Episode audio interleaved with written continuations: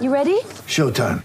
On May 3rd, summer starts with The Fall Guy. Let's do it later. Let's drink a spicy margarita. Make some bad decisions. Yes. Audiences are falling in love with the most entertaining film of the year. Fall guy. Fall guy. Fall guy. That's what the poster said. See Ryan Gosling and Emily Blunt in the movie critics say exists to make you happy. Trying to make it out? Nope. Because I don't either. It's not what I'm into right now. What are you into? Talking. Yeah. The Fall Guy. Only in theaters May 3rd. Rated PG-13. Get ready for the greatest roast of all time the Roast of Tom Brady, a Netflix live event happening May 5th. Hosted by Kevin Hart, the seven time world champion gets his cleats held to the fire by famous friends and frenemies on an unforgettable night where everything is fair game. Tune in on May 5th at 5 p.m. Pacific time for the Roast of Tom Brady, live only on Netflix.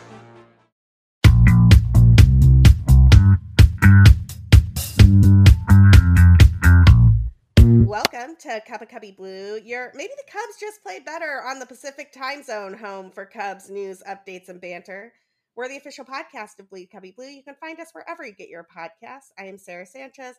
I write about the Cubs, why you can't watch Apple TV at your favorite local bar, and more at For Bleed Cubby Blue. And as always, I am joined by Danny Rockett. How's it going, Danny? Well, I'm feeling pretty good after that week of Cubs baseball. I mean, a little bit of a surprise that I'm feeling that good. West Coast road trips don't really go that well for us, but Cubs like playing on the road again. Uh, Maybe they just need to get Willie Nelson to get on the bus with them and sing them that song and just ride off into the sunset because uh, they're bad at home and good on the road. So I'll take it.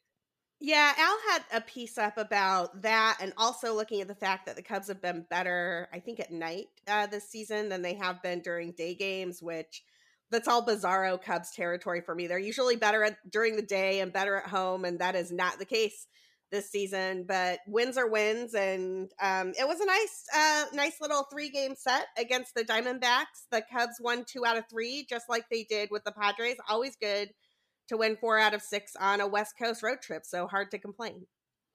Yeah, and I and I won't for once. Well, I, I will maybe a complain- little. Maybe, I'll complain a about little. one thing um, for Friday night's game, but it doesn't have anything to do with the baseball. It has to do with these MLB streaming deals. You know, I was working on a piece, and you and I both sort of noted this on Twitter. One of the benefits of living in the neighborhood is that you get to walk around Wrigley Field all the time and see what is going on. And so, you know, I saw that they had uprooted Mr. Cub from his traditional home, and I got kind of curious, started walking around to see what was going on there. And they've got all the statue bases lining the end of Gallagher Way now, including one is set up for Fergie, which, um, if you didn't know, that that will be on Friday prior to the 120 start. The Cubs will unveil the Ferguson Jenkins statue. They've got a nice ceremony planned. Sounds like Pat Hughes is going to do some stuff there. So if you have time on Friday, be sure to head down to the ballpark. Uh, I think that all kicks off around 11:30. But anyway, so I there was kind of a little bit of a mystery there, at least from my mind, because there's extra statue bases. There's two of them that don't have any writing on them or names. And like I, I suppose the Cubs could just put whatever they want there, like Hall of Fame or Welcome to the Wrigley Hero Walk, or I don't know what they're gonna call it. But those could also be bases for future statues. And so I was working on a piece to see, hey, who who do we want these future statues to be? Mm. And as I'm walking around taking those pictures, the Cubs game on Apple TV had started in Arizona, and it's not on at Brick House. It's not on at Lucky Door. Not on across the street under all of those buildings at the Hotel Zachary. And I'm like, what is going on? They're all watching the NBA. They're all watching the NHL. The Lucky Door people were trying to find the Cubs game. They couldn't do it. Uh, it turns out that if you have a commercial bar setup type of cable deal, it is actually remarkably hard to get streaming services on your TV. And so, while like props to the places in the neighborhood that did it, I saw Murphy's had the game on. Um, I'm assuming Nisei found it, even though they were cranky on Twitter about the fact that that was something they were going to have to do. But it seems like MLB may have cut off their nose to spite their face here because sports bars are going to struggle to get all of these streaming games. And sports bars are a huge place where people go watch baseball. So it's just pathetic to see, you know, I'm I'm here at the buildings that are owned by the Ricketts and the Cubs, and nobody has the game on. Yeah. The the thing that also bothers me is because the whole way that they sold us, specifically Marquee Network, was now it'll all be in one place. There's no more searching around for WGN or ABC or any of that. It's just going to be here, except for the ESPN games. Oh, and the Peacock games. Oh, and the YouTube games. Oh, and the Apple games. Like they're just carving it up yet once again. Like only two years after they told us, they sold us it the the entire idea the other way. So it's annoying, and the broadcast wasn't great. It I said it last night on the sun Ranto show that although I enjoyed watching Cliff Floyd get everything wrong, that was entertaining. I love Cliff Floyd. Cliff I do Floyd too. But, outstanding. It, it, but it, although I, I liked seeing him and I thought he did a good job even when he was working with Marquee because I, I, don't know if that's where he got his start, but he's it was definitely there. But like these guys didn't have any particular narrative. I don't think I'd ever heard of them before. I felt like I was watching some college baseball game at 11:30 on ESPN4 and it just was like I don't know, it just felt like a non-thing to me and and and I quite frankly I was bored by it. I was bored by this game too, especially getting carved up by Zach Davies. Like that's going to leave a bad taste in my mouth too about Apple TV. We're 0 and 1 and we got beat by last year's goat Zach Davies. And I mean goat in a bad way, not a good one.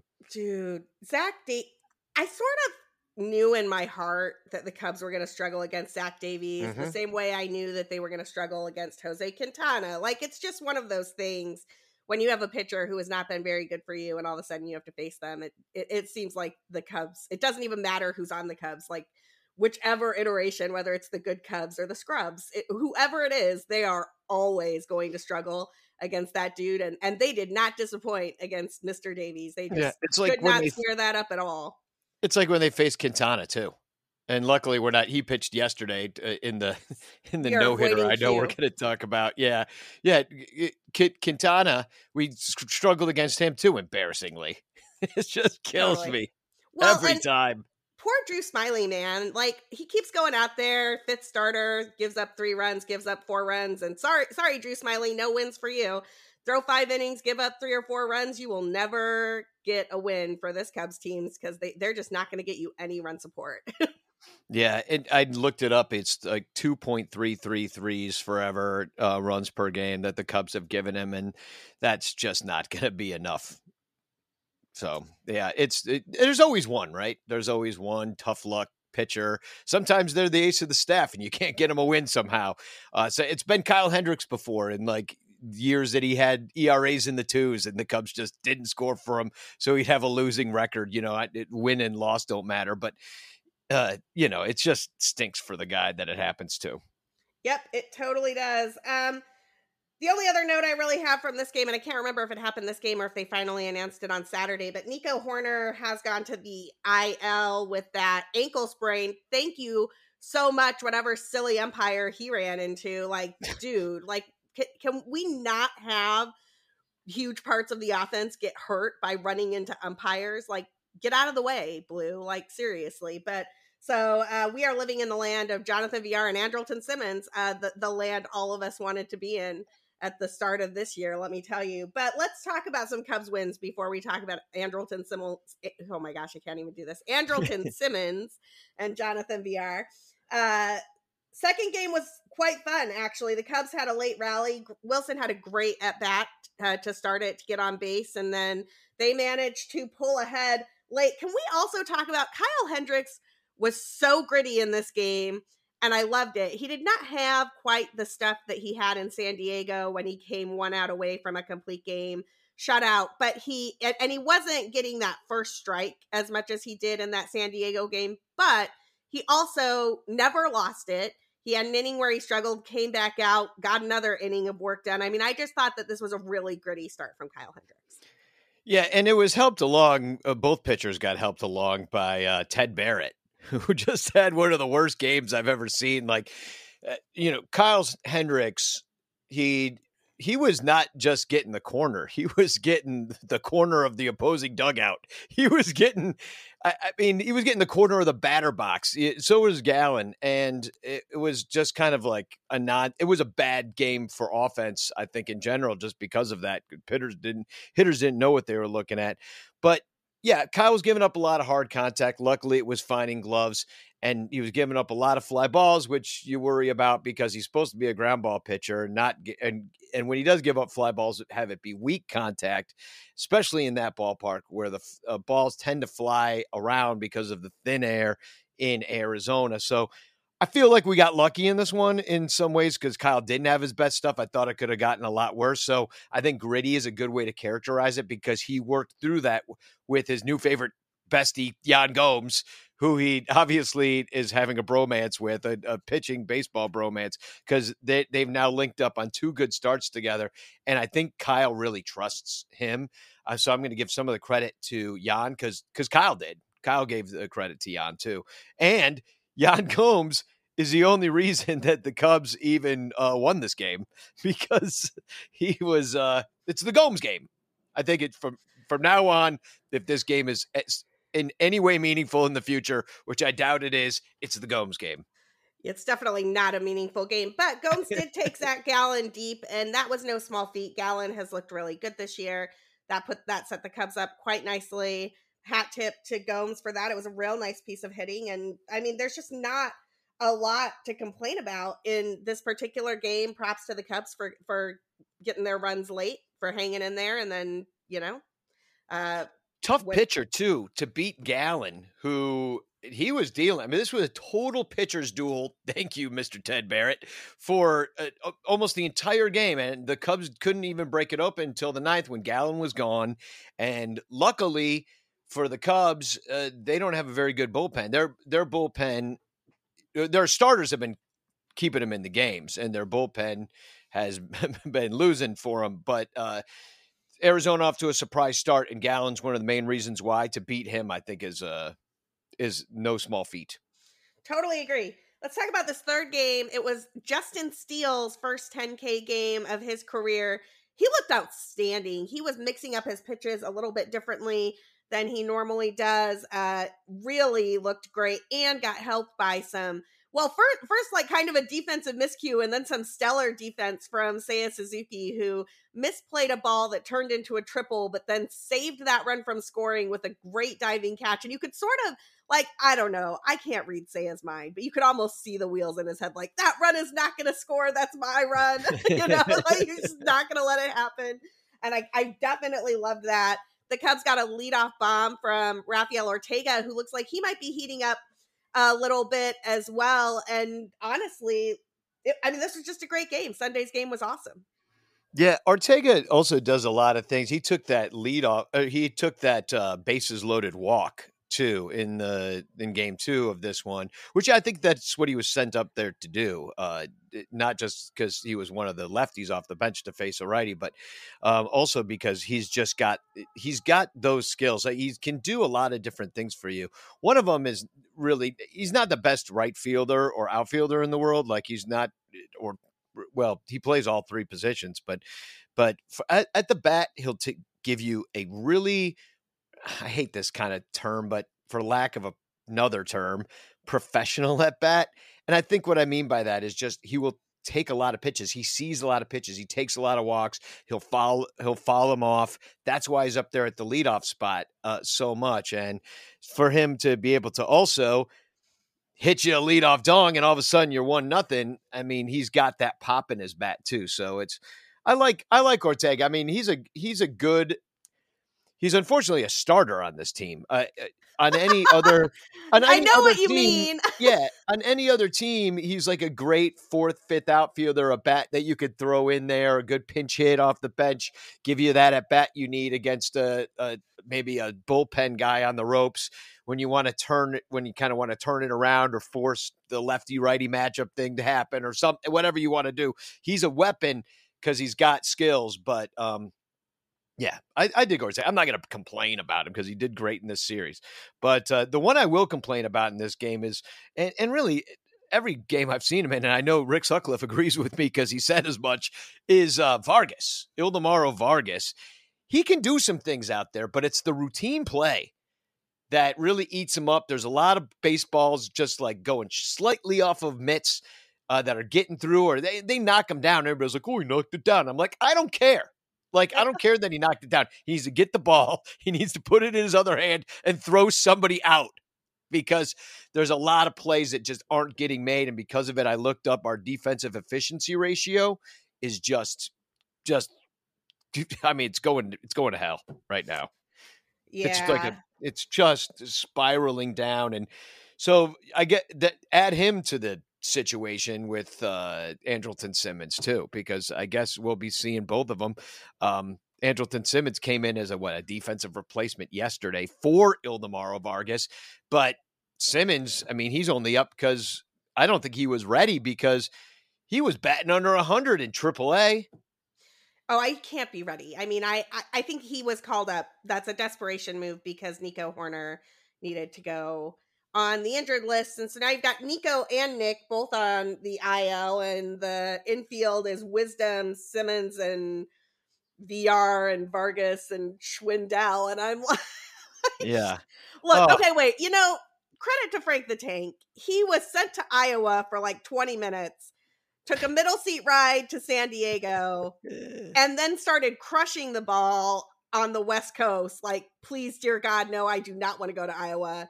I don't think he's going to go to Iowa given where the injuries are right now and how hard he is hitting the ball. But you do love to see that type of a rebound from Frank the Tank. That said, he is still not a very good defensive first baseman. No, and Rivas is better out there, but it's still after after the amazing first baseman that we've seen in our lives, uh, wearing a Cubs uniform, it's just not up to snuff. And uh, for Rivas or Frank the Tank, but yeah, he came up. He, he played in every single game on this road trip, and he. I'm looking at it right now. He had five hits with a double. Uh, that was his only extra base hit. He didn't take any walks, uh, and he did strike out a fair amount. So it wasn't the best, but he definitely came through when it mattered in the game yesterday when he poked that RBI single right over the first baseman's head and got the job done. And that was kind of nice to see because he came out. Remember, he almost had the walk off grand slam, not or go ahead grand slam yep. in San Diego. Well, all he needed really in that moment was a single. And this time that's all he got. So, but since coming back, he has raised his batting average from 202 to 218. Um, he's uh, raised his slugging from not that much, but from uh, two two uh, let's see, what am I looking at? Two uh, 298 to 309. That's not mu- that much, and his OBP went up 10 points. So we'll take it, Frank. Frank the Tank back in the back in the saddle again. yeah, and him and Patrick Wisdom combined to put the team ahead, which was which was quite fun. Gotta love the the Wisdom double followed by Frank the Tank driving him in type of thing. Is how I. I thought that was gone. I thought that was gone too. Yeah. Yeah, And so another one of those Frank the Tank balls that we got accustomed to seeing flying into the crowd, and it no It doesn't longer does. anymore. Yeah. it's a bummer. Um, let's do some news and notes from around the league before we take a look ahead at this Cubs Pirates series. Uh, the Reds, okay, so it's not technically a no hitter because it was only eight innings, and there's like some rules about like what gets called a no hitter or whatever. But we're gonna call it a no hitter. The the Reds did not allow a hit uh, while they were playing the Pirates, a- a- and they lost because a couple of things were going on in this game that I just find ridiculous. Number one, so this game was started by Hunter Greene, who is this prospect the Reds have who has already had Tommy John surgery once. Kid throws the ball like 102 miles per hour on the regular. He is a ridiculous, ridiculous pitcher. Uh, he's looking, he threw 118 pitches in this game, which just seems like malpractice to me. Like, I can't imagine that's a good idea.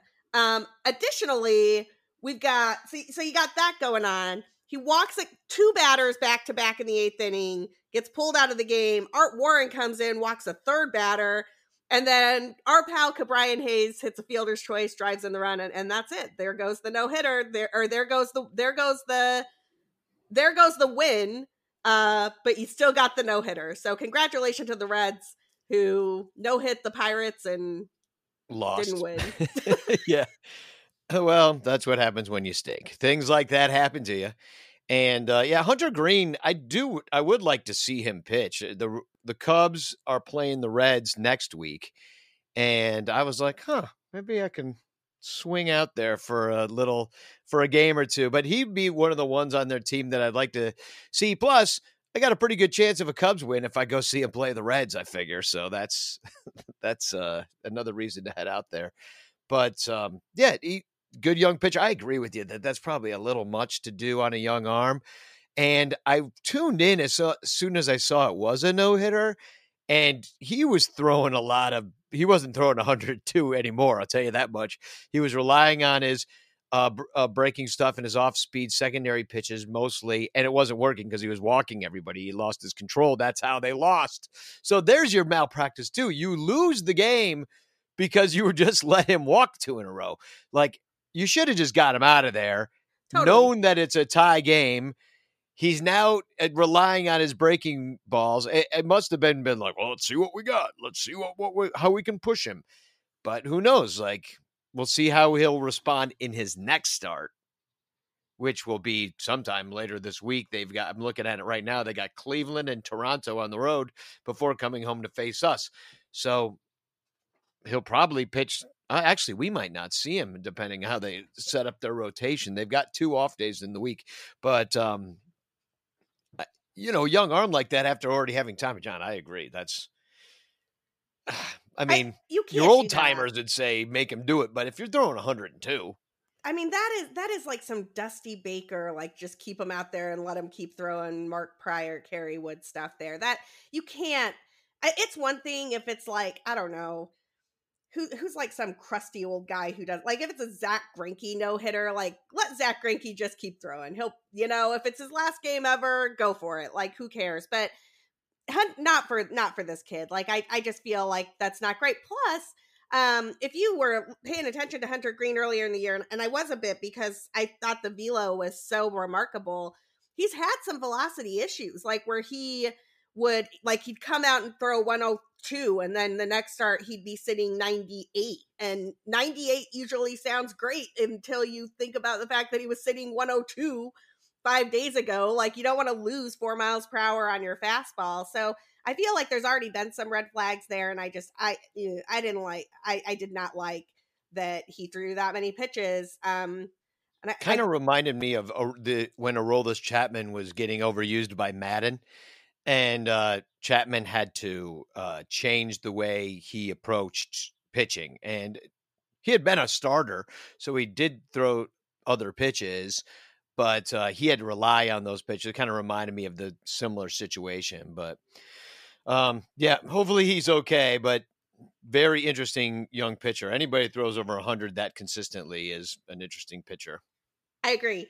Uh, the AARP tour for the St. Louis Cardinals was on Sunday Night Baseball this week, and it is exactly as annoying as you thought it would be. I I only watched about an inning and a half of this game because frankly the Cardinals were way ahead. They just they got to Carlos Rodon and they did not let up and it was it was this game was a foregone conclusion well very early uh into Sunday night baseball but look listening to a supposedly neutral booth and all they can do is talk about oh Waino and Yadi have been this great battery forever, and Albert Pujols is on. It's the last ride of Albert Pujols, and blah blah blah blah blah blah blah. Like I get it, they're old, they're old, and they're winning, and now we get to celebrate them all year long. I get it. Like I just I couldn't. I had to turn it off. Don't they know that everybody hates the Cardinals? Like, I don't think they do. I don't think are they, do.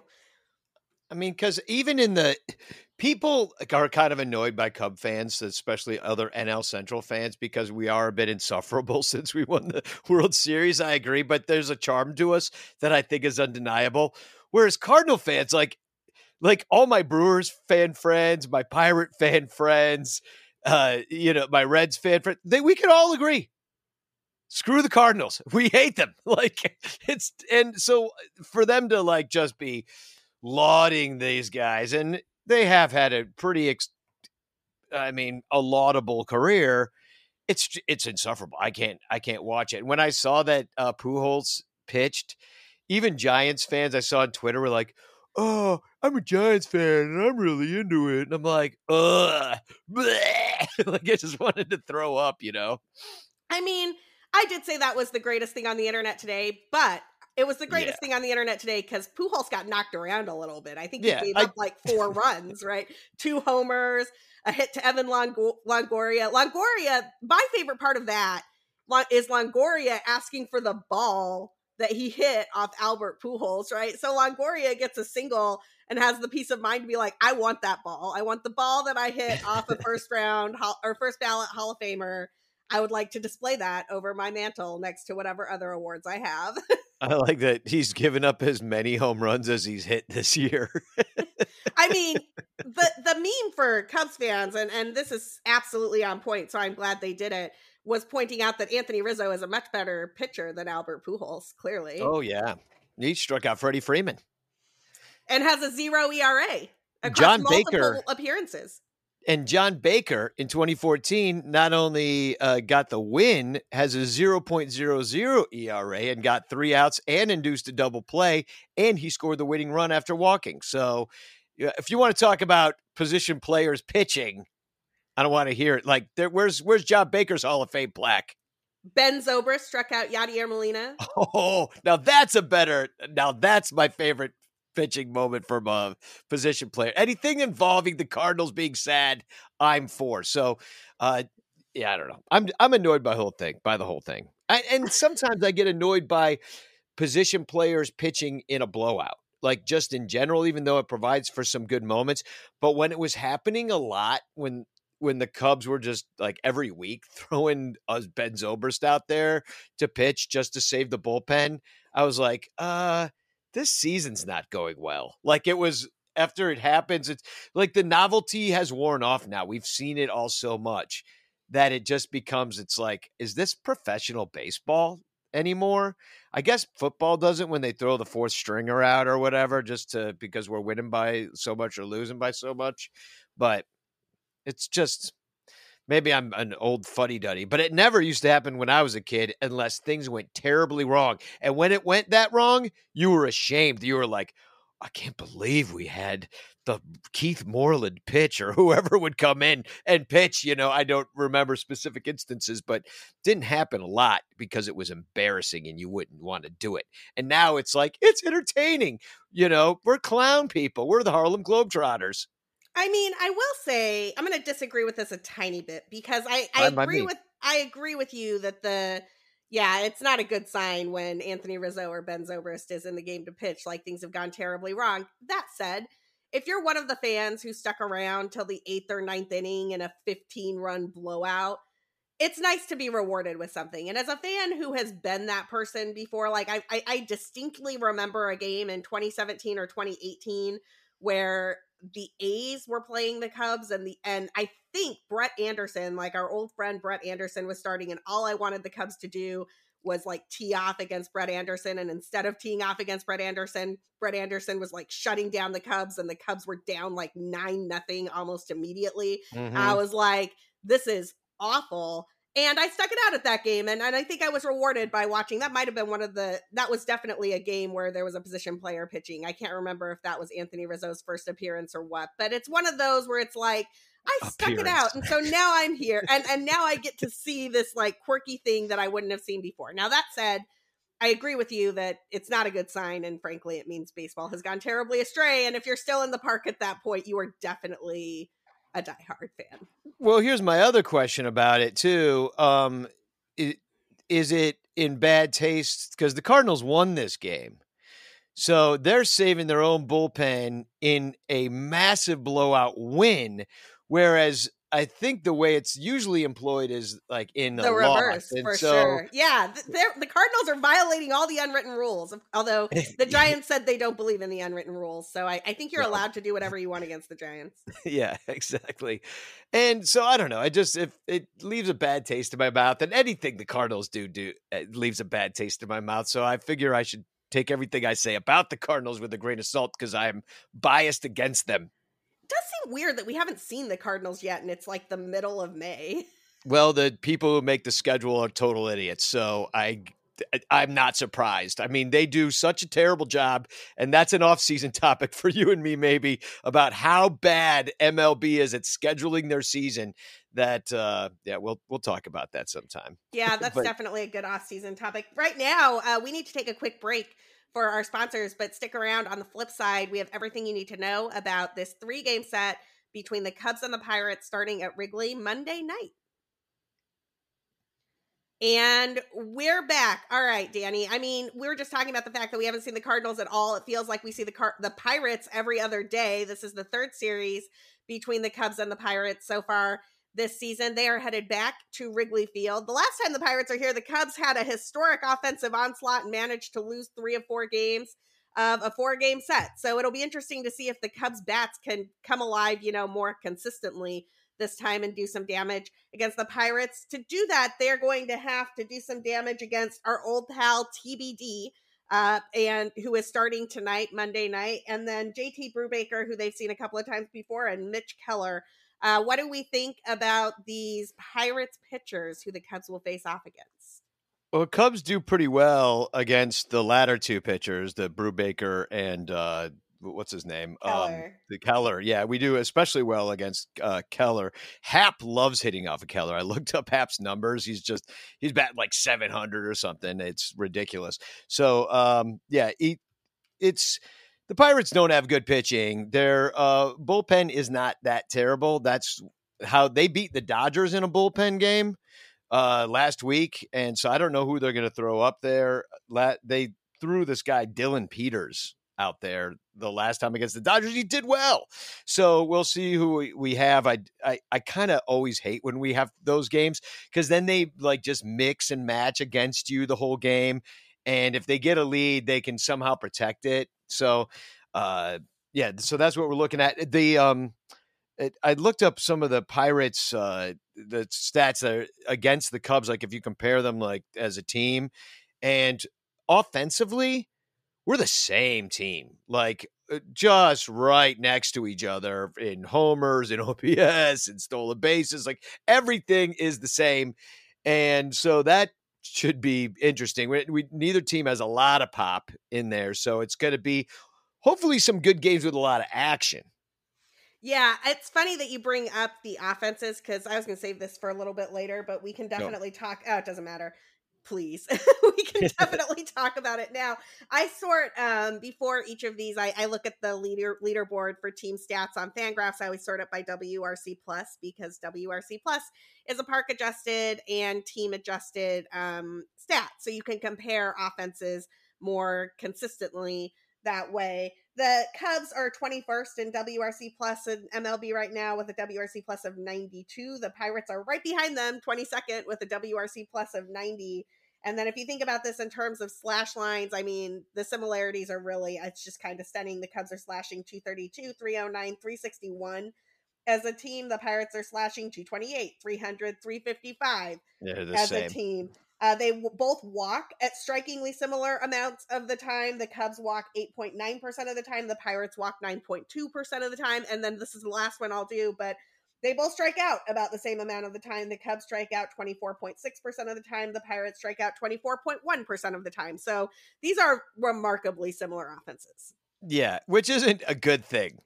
just so y'all. Oh, they're not like, good. They're just yeah. similar. yeah, they're just similar. So they could be good games. Our pitching is better, though, especially our bullpen is better than their bullpen. So I I like our chances in this series overall based upon that fact. You're forgetting that the back end of the good Pirates bullpen has absolutely shut this Cubs team down so far. Sure, but you got to be lo- lo- if if you're losing, so you just can't be losing at the end of the game so that they bring out their big guns and shut you down. Big guns. So, David yeah, well, Bednar. yeah, well, he certainly carves up us up pretty good. Cubs are two and four versus Pittsburgh, so I'm Will not going to sleep on. Oh no, yeah. Wil Crowe Watch out, David here he Bednar. comes. no, but seriously, Yeah, well- they the Cubs have done nothing against the good Pirates bullpen. You got to have a lead going into the fifth or sixth inning if if you want the Cubs to have a shot in these games. The Cubs will be rolling out Wade Miley again. I I mean all all I'm going to say about Wade Miley is what I said last time after his first start. Like, I'm glad he's here. The Cubs certainly need an arm that can throw more starting innings and like actually get the game to like the sixth inning or so. He's going to have to throw some strikes. Like, he's going to have to actually throw pitches that the guys swing at and offer at. And I am hoping he throws more strikes that are not hit hard uh, this time than he did in San Diego. Yeah, and that's the thing is he he didn't have that out pitch going. And Yeah, so and he couldn't get the third out. It was the same issue in two ways. So ends up walking five in his last start and I don't know. I just I smell a Tyler Chatwood and it's not good. Um and we need him to be good so we can trade him. Which I I mean I I feel that way about all these guys right now, especially anybody that you're like, "Oh, here's a guy that has a track record. If he can get it going, somebody would take uh, who doesn't need pitching help who's going into the playoffs. Now, according to Rick Sutcliffe, we should be trading away all our young studs out of single A and adding to this now that Miley's back, we'll be, you know, firing on all cylinders. And you just wait until David Bote hits the hits the links, and then we're we're right back there, baby. Dude, But, uh, Rick Sutcliffe, I love Rick Sutcliffe. I love listening to him on these game calls. I I just have to say, like every time he comes up with something like that and or overreacts to Ildemaro Vargas misplaying a ball, which he really does react to. uh, It's like it's Ildemaro Vargas. He's like the fourth string shortstop. Of course, he's going to misplay some balls. Sut is over there like ripping his heart out because Ildemaro Vargas misplayed a ball. I. It reminds me of two things. One, uh, I'm glad he was calling those games with Pat Hughes because Pat Hughes has a lot of practice dealing with a homer in the booth. Like Pat Hughes was with Ron Santo for how long? I feel like Pat was the perfect person to be calling games with Sut. Um, but the second thing is just, I love this. I think it's great. I think every broadcast crew should have a homer who calls the game exactly like fans on the couch. And I really feel like this might be a generational thing. Like if you are a Cubs fan who grew up listening to Harry Caray and you knew how much of a homer Harry Caray was, or you knew how much of a homer Ron Santo was, this is a throwback. This is like going back in time to listen to some of the guys you loved who helped you fall in love with the Cubs call a game of baseball and the younger generation is just not having it the, the kids who grew up with like len Kasper are appalled and i'm like y'all just don't know what you missed Yeah. Well, who's that old guy that's uh, on the Cardinals broadcast? He's unlistenable. Um, gosh, who is it? i try not to listen to the cardinals broadcast Oh, I know. I've heard it before, but uh, like it's the same thing as like my Cardinals. I think he might have retired now, but um, my Cardinals fan friends just love this guy, and he's terrible. Is it Mike? It's Mike Shannon. That's Oh, what yeah, his yeah, name yeah, is. Yeah, I'm looking, and he's just he's. I think he's actually been drunk. Like he got in trouble one time for being drunk. He he's he's probably said many cancelable things because he's been on there since the 70s so i'm sure he's you could go back in the archives and cancel him but um this guy uh you know the cardinals fans love him he's a legend and why because he loves watching the cardinals and he lives and dies by what they do and so that's what you want to hear because you want to identify with who you're listening to. You want to feel like you're with your buddies and you're having a beer, eh, just like Sut, who sounds like he actually is drinking beer while he's talking to you. My one fear is kind of what I just said is that he's gonna screw it up. He's gonna pull. He's gonna pull a Brenly. He's gonna he's gonna pull a uh what's his name in Cincinnati with his uh Brennaman Brendan with this Castellanos four nothing ball game, and like you know, because he's rough around the edges, but that's also what you like about it. So, um, I, I mean, Yeah. I like it. I the other day uh, during one of the fifth innings that was being called by Zach Zaidman and Ron Coomer. So I was walking around the neighborhood. I actually switched to the Brewers uh, broadcast because that's the inning that Bob Uecker calls, and I, I like listening to Bob Uecker. Like he's a homer. He's fu- he's hysterical. He understands baseball. He's great to listen to, and you know there are very few guys who can pull off the "I'm a homer." for another team that is a Cubs rival that I actually want to listen to, but Uke is that guy. And I don't know. I like listening to Sup for the same reason. I understand that it's not everyone's cup of tea. I love it. Yeah, I love it too. And so um, it could be generational. I got I saw we do a, a game thread on the Sonranto Ranters Facebook page and uh I saw very few people not like it. Yeah, So- but most of the complaints I saw were on Twitter and they were all like younger millennials, Gen Z type people who just I, I think have never heard a Homer call a Cubs game, right? Like I think they missed Yeah. the Santo years and they missed the Harry Caray years. And so for them, they hear that and they think it's kind of like Hawk Harrelson calling White Sox games or like, you know, all the guys they find annoying calling t- games for other teams. And I'm like, I kind of love this. Like I I listened to a lot of Red Sox games that were called by Jerry Remy. Jerry Remy Oh, lived great. and died with Yeah. everything the Red Sox did, just the great, great voice of the Red Sox, right? And I, I love Another guys great like that. example. Yeah. Yeah, another great example. And even though I can't stand Hawk Harrelson, I can see why Sox fans like him. Right. So uh and and um yeah, I I agree. You just you need that guy who's going to live and die with the team, who's going to get excited. Like Ron Santo when when he was calling the games like in 2007 and 8 when the, those teams were on the march. I mean, I would walk around in the at night in New York City walking my dogs in the summer and just I wouldn't have any idea what was going on in, the game. It was just Ron Santos screaming. And then the, eventually Pat Hughes had come in and kind of let us all in what was happening, but it, you couldn't tell if it was a scream of joy or anguish, or if the guy hit a double or was laying on the warning track injured. Like it all had just just emotion and gut wrenching, or or when uh, Brant Brown dropped the ball. That's a pretty famous Santo moment, you know.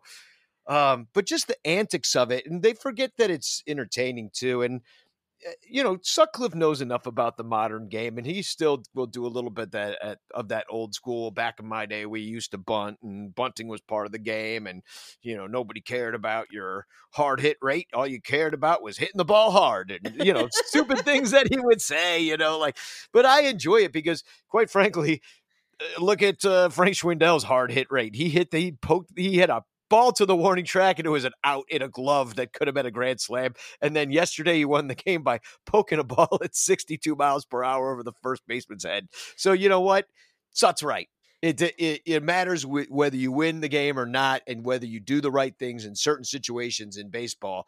And uh, and I feel like there's a, a good, especially for those of I, I don't know. I feel like they've almost given up on. Well, they forget that Gen X even exists as a generation usually. Always. But I and I don't know if they've eh, they've given up on us, but they just maybe take us for granted as a situation.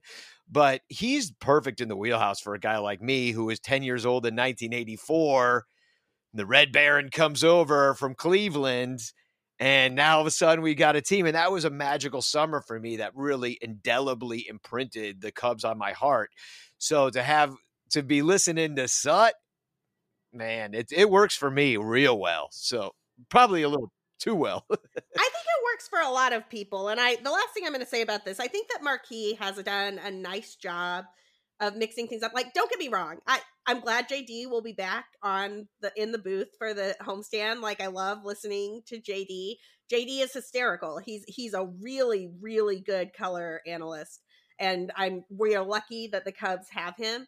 I like listening to Boog. I know you and I disagree on that. I think that Boog is a nice mix of like younger generation and sneakers and stats and like kind of goofy and whatnot. But I also love that, you know, they've set up that pre and post game show with Cole Wright and with the different players who come in and out to chat with him. And, and it's very much a hype show, right? Like you got Carlos Pena yelling placata and you got like all of the guys in there. Cliff Floyd comes in there and he does his he does his thing where he's just so smooth. Like everything that dude talks about is smooth. Um and and you know, they're hype men. We're at the federal landmark. The Cubs are gonna win. Like, you know, they're hype men. But Sut is a fan. He's not a hype man. He's not an Yeah. analyst. He doesn't know stats. He is a fan of baseball and he's a gamer and he talks about the game like a fan of baseball. And the Cubs were missing that guy on their team. And I'm glad Rick Sutcliffe is there to fill that. Yeah. Yeah. Well said. Yeah. I totally agree. So, and you, you can have it all. And I think you do have, uh, you know, I don't know. I'm curious to see if they were having, I don't know where Jim is, and hopefully he's okay. Uh, but yeah, I, I do enjoy Jim. Jim and Len had a nice uh, rapport. I don't know that that's transferred to Boog. Uh, people just thinking, and that's the thing that kind of bothers me about what Marquee doing is that they are switching it around too much. And what they don't understand, and I think they're getting wrong, is that you got people want their guys and they want them to be the guys for a long time. You can't just plug in this person, plug in that person, plug in the next person because, like, Zach Zaidman on the radio is not the same as listening to Pat Hughes. It does matter. If I'm listening, like, I don't know, maybe Beth Mowins and Rick Sutcliffe make a good team. Maybe Beth Mowins is great, better with Doug Glanville, but it doesn't matter. That's all fill in stuff. I want, and I understand people have their schedules and you can't, not everybody can do every day, and you, people have emergencies that come up and life events, but you got to understand that we want I mean, when Harry Caray wasn't in the booth, you didn't watch it. You know, like he was always in there, and then it was uh, not good otherwise. Steve Stone, Harry and Steve were incredible. Beth Mowins and Jim Deshaies have a real good rapport together. Yeah. The two of them really like I could listen to the two of them talk about baseball all day long and I'd be very happy about it. I doubt that they'll be able to I mean maybe, but I, I don't think Beth is ever gonna be like a full time voice for the Cubs. She does too many other things. Like she is the voice of women's softball. Like she is, if you watch the Women's Softball World Series, like she's the voice you hear doing it. She's a lot of stuff like internationally. So she'll call softball for the Olympics. She'll call those types of games. Like she she's, you know, she gets to do some things that are so cool that I almost feel like, you know, being the full-time play-by-play person for the Cubs wouldn't wouldn't work for her. And then with Boog, you have the problem. Well, it's not a problem per se, but Boo, you know, does the ESPN call every Sunday, which means on the radio with Doug Glanville. And so that means that he's every Sunday and most Saturdays, Boog is out of the booth. So you need somebody else to fill in there during those times. I think that Pat Hughes has been a really interesting voice on TV. I, I, I mean, Pat Hughes is a legend. He's just great. So I, it's not shocking to me that he's done such a good job there, but it's been, I was pleasantly surprised. I was worried that there might be some differences between the medium that would make him not quite as good to listen to on TV as the radio and and he's just excellent no matter where you put him. Um well, he yeah. did the same thing because I was working while this game was on and I had the it on but I had it on in the background. So I do that all the time with Pat Hughes on the radio. So I just did it on the TV and then something would happen and then I'd look over and see what was happening in the game because there's, you know, it's baseball. There's not like constant action, you know what I mean? So it's uh, it was kind of the same and it worked out fine. And the thing I love about it is Pat Hughes is paying attention to the game and he's telling you what's going on. If I was a blind person and I was listening to the regular Cubs broadcast on Marquee, I don't think I would have any idea what was going on. All of a sudden, there'd be two outs, and and Boog would still be talking about sneakers. So, and, and and a guy he met once that I've never heard of, or you know, or one time that he was in New Orleans, or or anything, just anything but the game is what you hear about there, or like you know, some dumb stat that doesn't matter. Or like, you know, that's what I'm saying. Pat Hughes is invested in the game. Some of us like uh, those dumb stats, Danny. Well, oh. I know. And I'm saying there's places for all of it. It's just like I don't want it all game. So I would rather listen to Pat Hughes as just telling me what's going on in the game. Uh, along with Rick Sutcliffe. Now I want Rick Sutcliffe's dumb stories and Pat Hughes tell me what's going on in the game. And Rick Sutcliffe's, you know, unabashed fandom it's just it's in his preference. I mean, I could see why a younger person who likes watching math on TV would why they would like it. Sorry, I'm just going to go on. A, I know this is not the Son Ranto show on TV.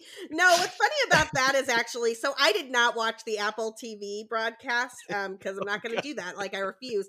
But I saw screenshots from people and they had they had a stat so they've got like you know the line and it says you know average on base percentage whatever and then they have a stat off in the corner that is called the reach base probability and I'm like, okay, if you're going to do this and have on base percentage and reach base probability up at the same time, and they are different numbers, I think you are obligated to explain to people what is going on there in terms of like what those numbers are. And so I asked some people on Twitter, hey, what are these numbers? Did the broadcast explain them? And as far as I can tell, a handful of dudes took great pride in being able to explain to me what they thought reach base probability was congratulations. I could have guessed those same things too. But nobody actually knew what they were because I don't think the broadcast ever explained it. They just kind of figured you would figure out that reach base probability changed based on the situation and on base percentage didn't.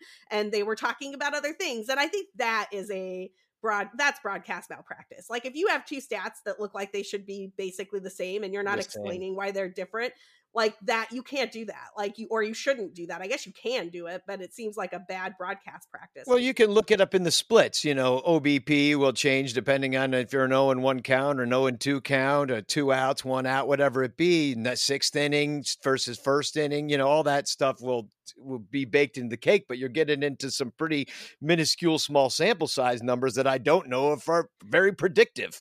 So just telling me the math, if you're interested in math and you're like, "Oh, that's a weird stat." Well, I'm only interested if it like is somewhat predictive in what you think might happen.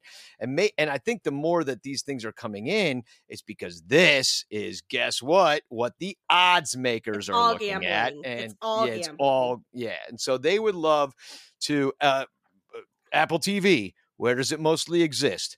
On your phone, on your iPad, on your uh, smart TV. Well, guess what? You can bake into those apps a way to gamble right in the app. Well, and, And they then- want they want you sitting at the DraftKings sportsbook watching the game with the reach base probability, and you place a prop bet on whether or not Frank Schwindel is going to reach base in the fourth inning, and now you've lost thirty dollars on nothing. Like I, yeah, Yeah. that's exactly what it is. Those are all It's- gambling stats. But you, It's co- it's called a shell game, and you can go. Used to be able to go to Times Square and play it, and, and you would lose your money every time because you always thought the ball was definitely under that shell. so always. Uh, yeah. We should get back to this Pirates matchup. Oh, We've yeah. been talking That's about right. other stuff for a while. We've only got a few We minutes have. of this show left. But uh, after Wade Miley, the Cubs have TBD listed. I've heard rumors that Marcus Stroman, if he is well enough to pitch, may take that start. So hopefully that turns into Marcus Stroman. If it doesn't, it's likely another bullpen game. And then Drew Smyly again. I mean, if the Cubs can get Drew Smyly four or five runs, that he can probably at least get a no decision. But we'll see what happens with that game. Anything you want to add about Stroman coming back or Drew Smyly? Well, I just hope he's.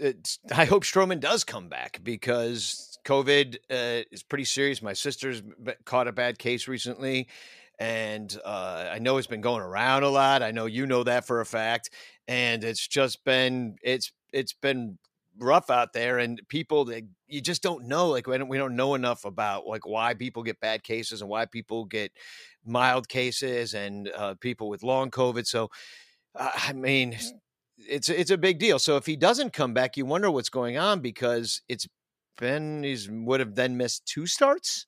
I mean, two starts would be about 10 days, so it, that doesn't make me too nervous. A third start would definitely make me really nervous. I'm hoping that he he's just back and better, though. The case that I had, I, I mean, I was triple vaccinated. I was super minor, um, you know, kind of ran its course over about five to 10 days, and then I was better, and I was testing negative, and I feel fine now. Um, but I, I'm still a little tired. I think that could be just life, though. And and and well, and that's the thing too, is because my that's my sister's thing as well. Is that uh, she's a teacher and she was supposed to have to go back to the class today and teach six classes. Monday's her heaviest day, and uh, she, I was talking to her yesterday. She's like, I it, I tested negative, which test that test which means that I got to go back because that's the rule that we have at the school. She's like, I can't keep my eyes open. I am so exhausted. I and I'm just like I'm going to try to sleep today, and I'm like, hey, if you need another day, like a negative test doesn't mean you feel good.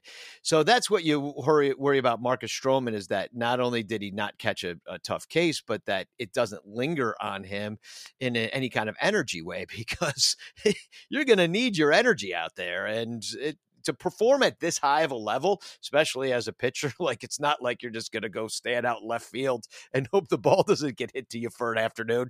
It's your your showtime. You're the Stro show, and if you can't be on, I don't know that you can start. Um, yeah. and what does that push you back a, a little bit? So.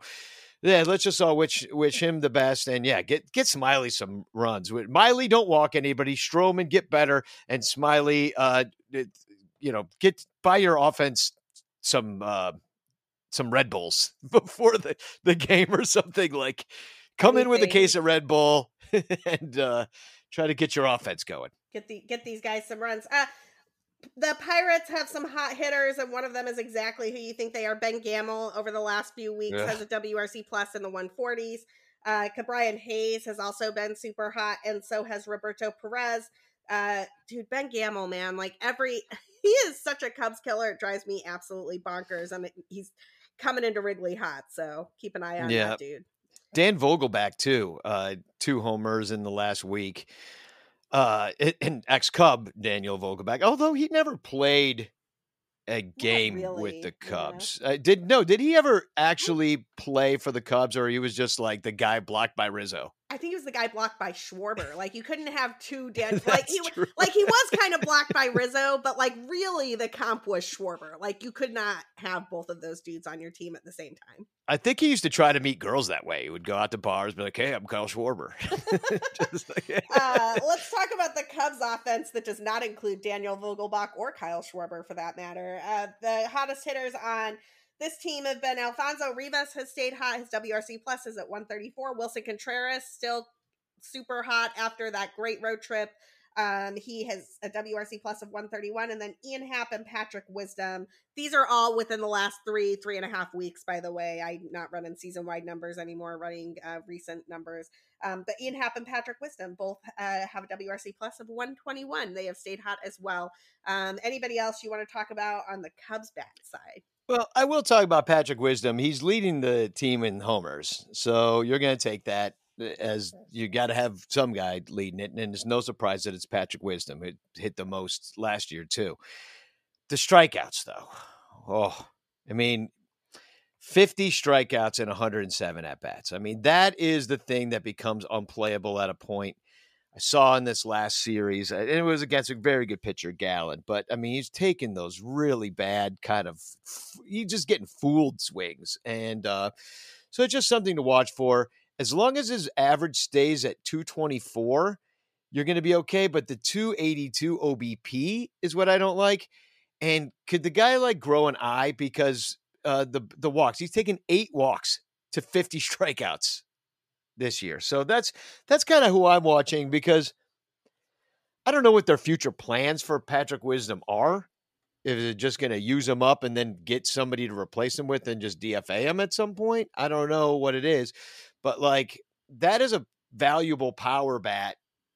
But you got to cut down on the strikeouts. That's I'm wondering like what they're doing to do that. Like Yeah, I'm with you on that. I Patrick Wisdom's strikeout rate is currently 42.7%. I find that he is most effective when he gets that number under 40%.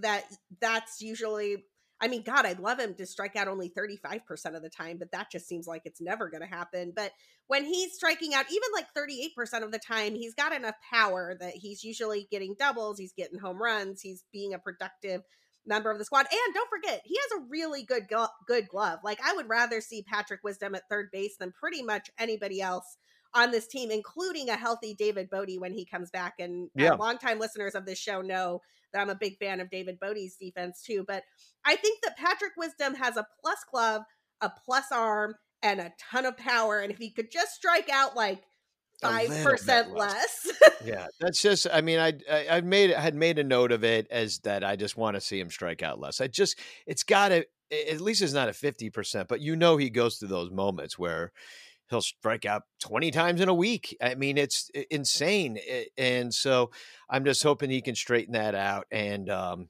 yeah, but I I- you know I I like what I'm seeing. I, I this is a fun when this offense clicks like it did this week uh they can be f- a fun team to watch because they're scoring a lot of runs with some action with uh not not they're not doing it with home runs they're doing it with the power and they're scrapping them out and that's more fun to watch dudes run around the base than just trot around the base slowly Yeah, if the Cubs offense ca- gets it together this week, we will be talking about it all over on social media. Uh, Danny, where can people find you if Patrick Wisdom manages to strike out a little bit less? Uh, well, I will be on uh, Twitter uh, at Sunranto if I don't get thrown in Twitter jail again, like I did yesterday for making fun of Bill Maher. But um, yeah, I'll be I'll be on Sunranto on Twitter. I'll be tweeting all, all these games. I'll be at the game tomorrow night if you want to come say hi. I don't know where I'm sitting, but I'll be out there. So just tweet at me and uh, buy me a beer. I'm always happy when people do that.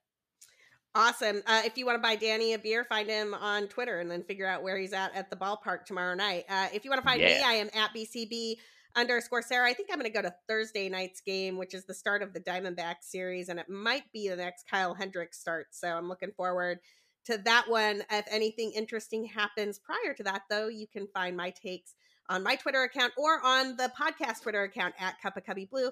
Wherever you are listening to the show, be sure you subscribe and leave us some five star reviews so other people can find the show as well. Until next time.